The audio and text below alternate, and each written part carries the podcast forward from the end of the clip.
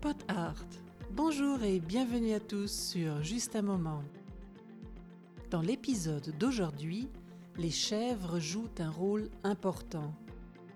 Ceci est assez surprenant, étant donné que là où je vous emmène cette fois-ci, ce sont plutôt les vaches qui sont connues. Ces explications vous semblent mystérieuses Alors écoutez, vous allez comprendre.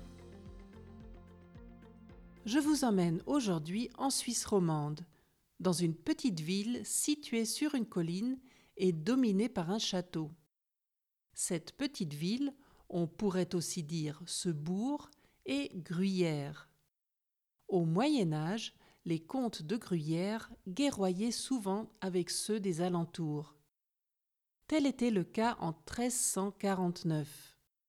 Le comte Pierre IV de Gruyère était en guerre contre les fribourgeois qui, eux, étaient soutenus par les Bernois.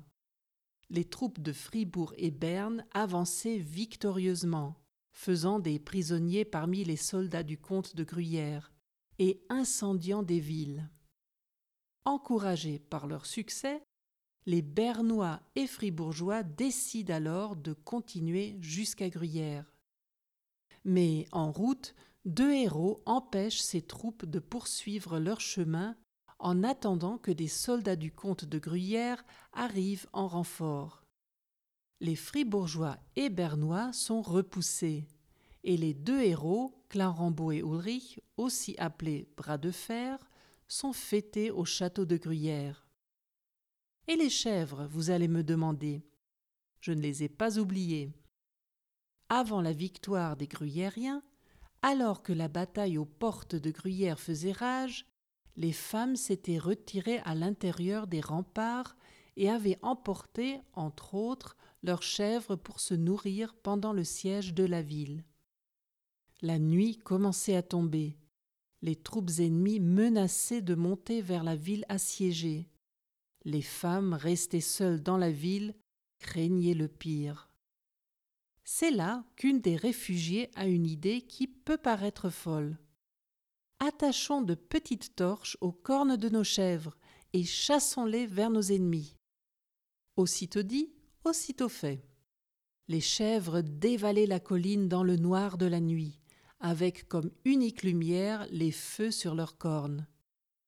Quand les fribourgeois et bernois ont aperçu ces petites lumières qui s'approchaient d'eux à toute allure, ils ont cru qu'une armée de diables volait au secours des gruyériens, et ils se sont enfuis. Voilà pour la légende des chèvres de Gruyère.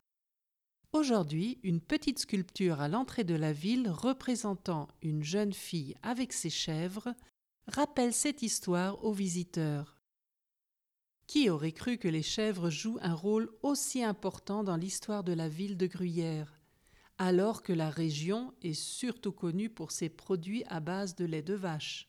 La crème de la gruyère, qui est souvent servie avec des meringues, elle est très épaisse et délicieuse.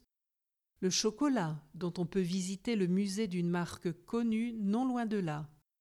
Et bien sûr le fromage, le fameux gruyère.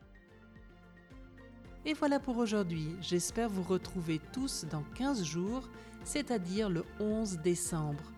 D'ici là, n'oubliez pas de rejoindre toute l'équipe de Pot Art Podcast sur Instagram et Facebook. Et à bientôt pour un autre moment ensemble.